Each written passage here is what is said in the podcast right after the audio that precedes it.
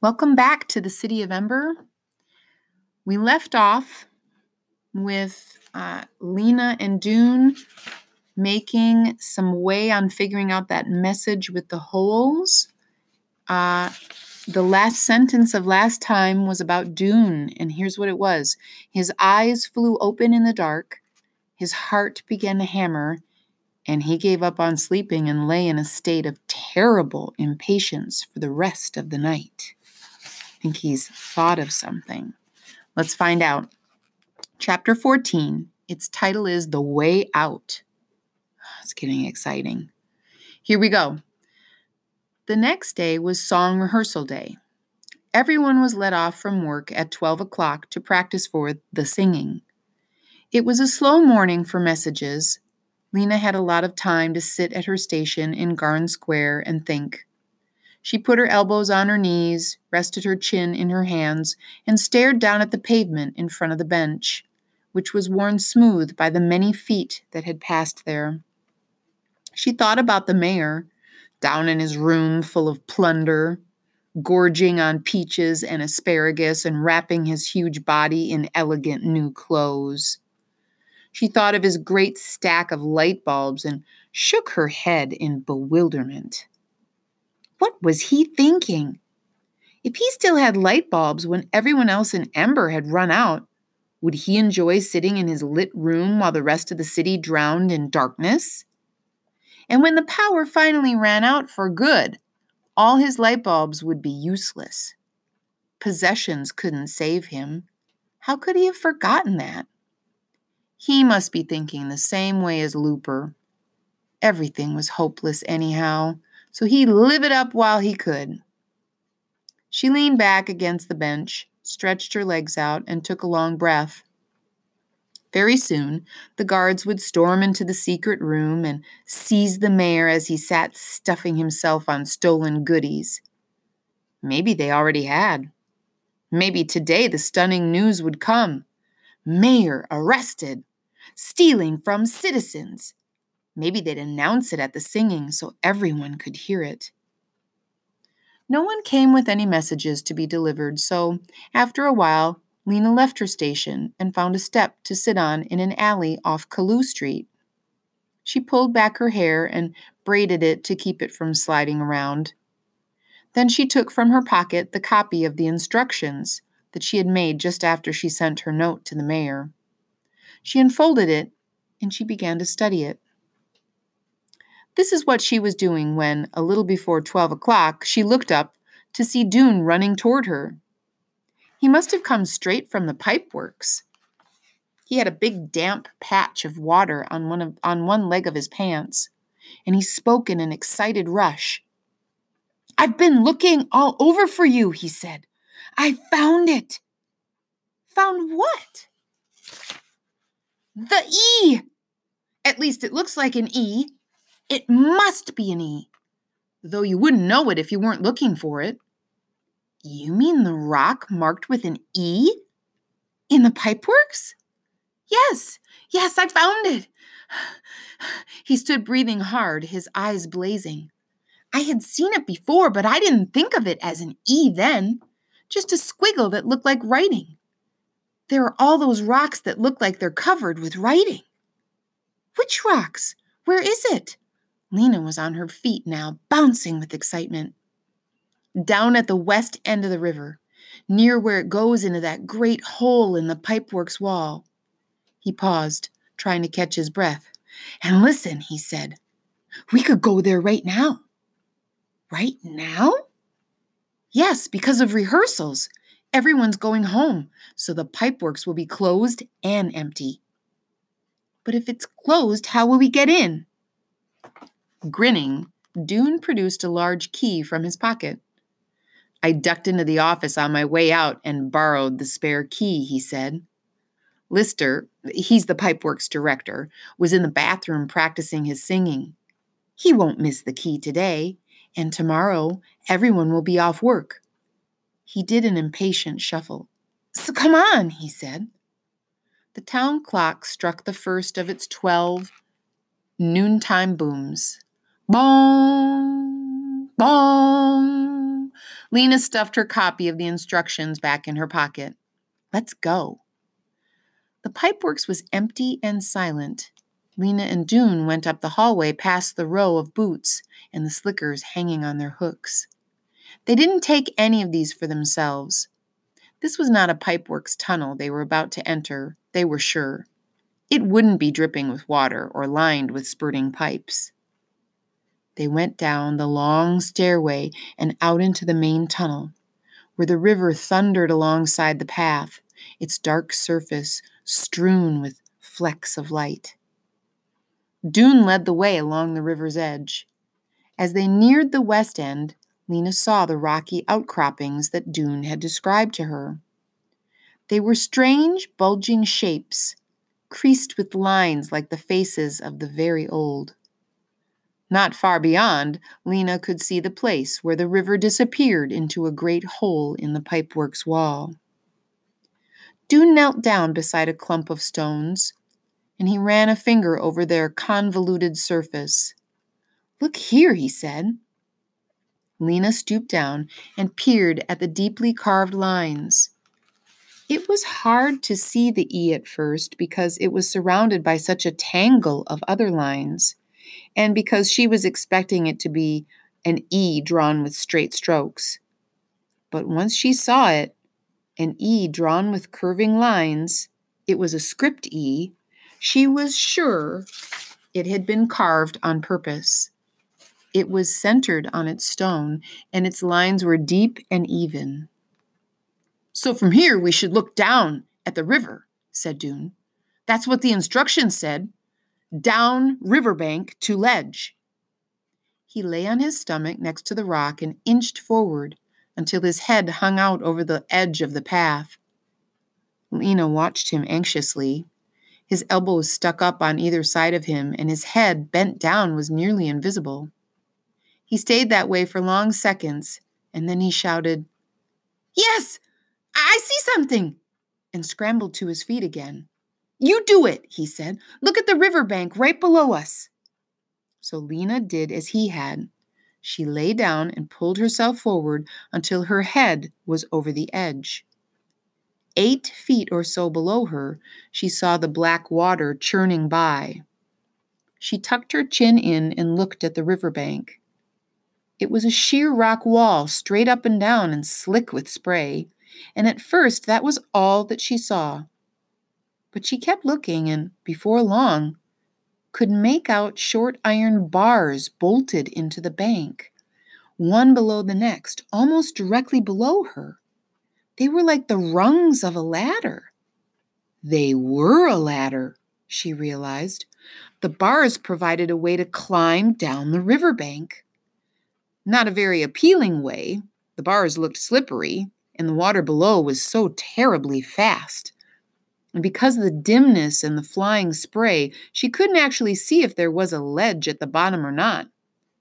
But the E was clearly an E, and the bars were clearly a ladder. This must be the right place. Who'll go first? said Doon. You can, Lina said, getting to her feet and stepping away. All right, Doon turned so that his back was to the river, and he eased himself carefully over the rocks, feeling for the first rung with his foot. Lina watched as he sank out of sight, little by little. After a few moments, his voice called up from below I'm down! Now you come! Lina inched backward, just as Doon had, letting one foot dangle over the edge, lower and lower until it touched the first rung of the ladder. She shifted her weight to that foot, clinging with cold fingers to a ridge in the rock, and lowered herself slowly until she was standing on the rung with both feet. Her heart was beating so hard she was afraid it would shake her fingers loose from their grip. Now she had to move downward. She felt for the next rung with her foot, found it, and let herself down. It would have been easy if it hadn't been for the river waiting below to swallow her. You're almost here, called Doon. His voice came from right below her. There's a ledge. One more rung and you'll feel it. She did feel it, solid beneath her foot. And for a second she stood there, still clutching to the ladder. The surging water was only inches below her now. Don't think about it, she told herself. And she moved sideways two steps to stand next to Doon. And there in front of them was a rectangular space carved out of the river wall, rather like the entry hall of a building. It was perhaps eight feet wide and eight feet high, and would have been invisible from anywhere else in the pipeworks. You had to have climbed down the riverbank to see it. They stepped into this entry hall and walked a few steps. Enough light to see enough light to see by came from the tunnel behind them. Lina stopped. There's the door, she said. What? said Doon. What? The water roared so loudly they had to shout to be heard. The door! Lina yelled happily. Yes, Doon yelled back. I see it. At the end of the passage was a wide, solid looking door. It was dull gray, mottled with greenish and brownish blotches that looked like mildew. Lina put her palms against it. It was metal, and it felt cold. The door had a metal handle, and just below the handle was a keyhole. Lina reached into the pocket of her pants for her copy of the instructions, and she unfolded it, and Doon looked over her shoulder. And together they squinted at the paper in the dim light from the main tunnel. This is the part here, she said, pointing. Line three. Add ADDE down Iverb ink to edge upper eight low. There's all these gaps in this message. Then the fourth line is big old gap, and then it says axe to the, and then what, er, and a big gap, find door of ba, and then the next line is ker, k, and then a big gap, and it says hind small steel, pan, gap, the right, gap, rem, e, open, d, and another gap. This message, it's so perplexing. Lina ran her finger along line number three. This must say something, something down riverbank to ledge, approximately eight feet below. That's what we've just done. Then four is something about backs to the water, find door, and then something. And then k, hind, that must be key behind. And then there's the small steel pan. Do you see a small steel pan? Doon was still studying the paper. It says right. We should look to the right of the door. And quite easily they found it. It wasn't a pan at all, but a small square of steel embedded in the wall. A steel panel! Not a pan, a panel, said Lina. She ran her fingers across it and felt a dent at one side. When she pressed there, the panel sprang open easily and silently, as if it were glad to have been finally found. And inside a silver key was hanging on a hook. Wow! Lina reached for it and then drew her hand back. Shall I do it? she said, or shall you? You do it, said Doon. So she took the key from its hook and put it in the keyhole. She turned it and felt a click. She grasped the door handle and pushed, but nothing happened. She pushed harder. It won't budge, she said. Maybe it opens outward, said Doon. So Lina pulled. The door still didn't move. It has to open, she said. We unlocked it. She pulled and pushed and hauled on the handle, and the door moved, not inward or outward, but sideways. Oh, this is how it goes, cried Lina. She pulled the handle to the left, and with a deep, rasping sound, the door slid away into a slot in the wall. And behind it was a space of utter darkness. They stared. Lina had expected to see something when the door opened. She had thought there would be light behind it, and a path or a road. Shall we go in? said Lina. Doon nodded. So Lina stepped across the threshold, which is kind of like the entryway to the door. The air had a dank, stuffy smell. She turned to the right and put her right hand against the wall. It was smooth and flat. The floor, too, was smooth. There must be a light switch, she said. She patted the wall just inside the door from the floor to as high as she could reach, but found nothing. Doon turned left and felt on the other side with the same result. Nothing, he said. Very slowly, keeping a hand to the wall and tapping the floor cautiously with their feet before every step, Doon and Lina made their way in opposite directions. Each of them soon came to a corner and turned again. Now they were going deeper into the dark. They both had the same thought Is the way out of Ember a long, dark tunnel? Must we go mile after mile in absolute darkness? But suddenly Lina gave a yelp of surprise. Something's here on the floor, she said. Her foot had banged against a hard object. She knelt down and touched it cautiously with her hands. It was a metal cube, about a foot square. It's a box, I think. T- two boxes, she added as she explored farther. Doon took a step toward her in the darkness, and his knee banged into a hard edge. Oh, there's something else here, too, he said. Not a box. And he ran his hands along it. It's big and has a curved edge. The boxes are small enough to lift, said Lina. Let's take them out where it's lighter and see what they are. Come and help. So Doon made his way to Lina and picked up one of the boxes. Remember, it's pitch dark in there, they can't see. They walked back through the door and set the boxes down a few feet from the river's edge. They were made of dark green metal and had gray metal handles on top and a kind of a latch on the side. The latches opened easily, Lina and Doon raised the hinged lids and looked inside. And what they saw puzzled and disappointed them. Lina's box was full of smooth, white rods, each about 10 inches long. And at the end of each one, a little bit of string poked out. Hmm. In Doon's box were dozens of small packets wrapped in a slippery material. He opened one and found a lot of short wooden sticks, each with a blue blob on the end. Both boxes had a label on the inside of the lid.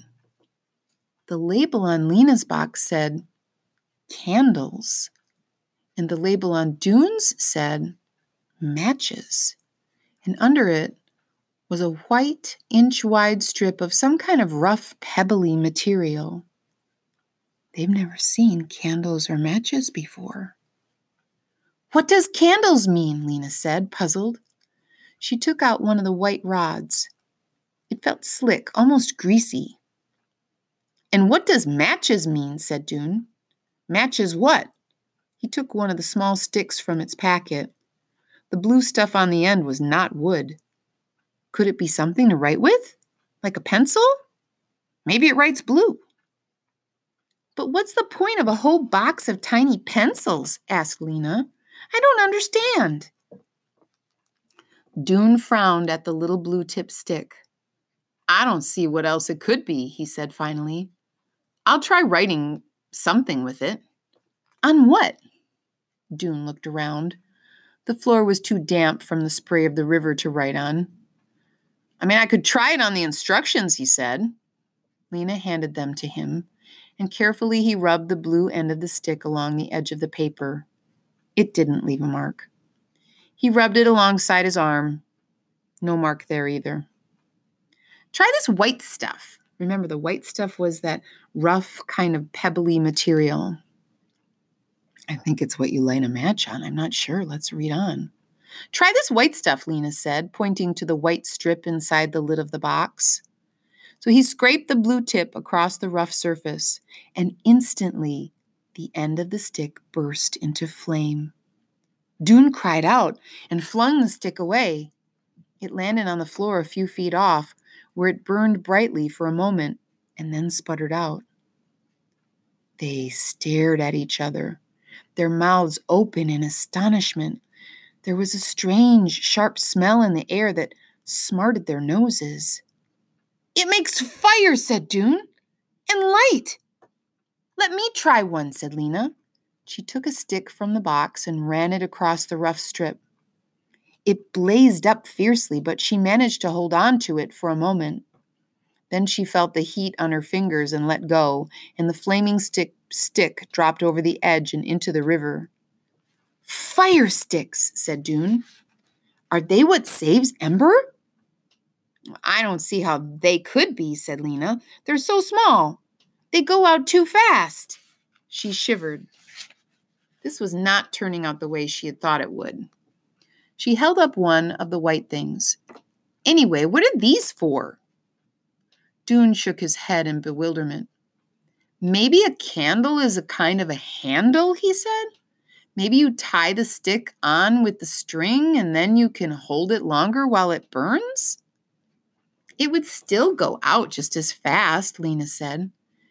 Yes, said Doon, but it's all I can think of. Let's try it. So, with a great deal of effort, they looped the string of a rod around one of the sticks and Lina held the rod while Doon scraped the blue tip into flame, and they watched the stick flare brightly, making shadows jump up behind them. The wood turned black, and the charred fire stick crumbled and dropped to the ground. But the light didn't go out. The string itself had caught fire, and as they watched, it sputtered and smoked and then burned steadily, filling the little room with a warm glow. It's the movable light, said Doon in awe. All Lina's excitement flooded back. And now, and now she said, we can go back into the room and see what's in there. So they went back down the passage to the doorway and stepped inside. Lina held the movable light at arm's length before her. In its flickering glow, they saw something made of silvery metal. They walked slowly around, examining it. It was long and low, filling up the center of the room. One end of it came to a point, and the other end was flat. Across the open middle stretched two metal strips. Four stout ropes were attached to the outside, one at each end and one on each side. And on the floor of the thing were two poles, each flattened at one end. Look, said Lina, there's a word on its side. So they squatted at the pointed end and held the flame near the word. And it said in square black letters B O A T. Boat. Boat, repeated, repeated Doon. What does that mean? Remember, they've never seen a boat. I don't know, said Lina. And here's another word on these poles paddles. The only paddle I know is the one Mrs. Polster uses on kids who misbehave in school. Once again, she took her copy of the instructions from her pocket and consulted it, holding it in the light of the flame. Look, she said, right here. Oat must be boat. So step five says oat, stocked with, and then neck, quip, ent, back, ont, s, eat. And the next part must say stocked with necessary equipment said Doon. That must be what's in those boxes. Then there's this. Lina ran her finger along the next line. Six says, Usi, USI, Ops, Low. And then the next line says, Tur, Head, Dow, St, Us, P, Ab, K, and assist over wrap. This word must be ropes, she said. Then lower and then would this word be downstairs? Maybe it says head downstairs. That doesn't make sense, said Doon. There aren't any stairs except the ones that go up. He frowned at the word, and then he took a short, sharp breath. Downstream, he said. The word must be downstream. It must say something like, use the ropes to lower the boat and head downstream. He looked up at Lina and spoke in a voice full of wonder. The boat goes on the water. It's something to ride in. They stared at each other in the flickering light, realizing what this meant. There was no tunnel leading out of Ember. The way out was the river. To leave Ember, they must go on the river. And that is where we'll end today. Oh, that was exciting. Thanks for listening.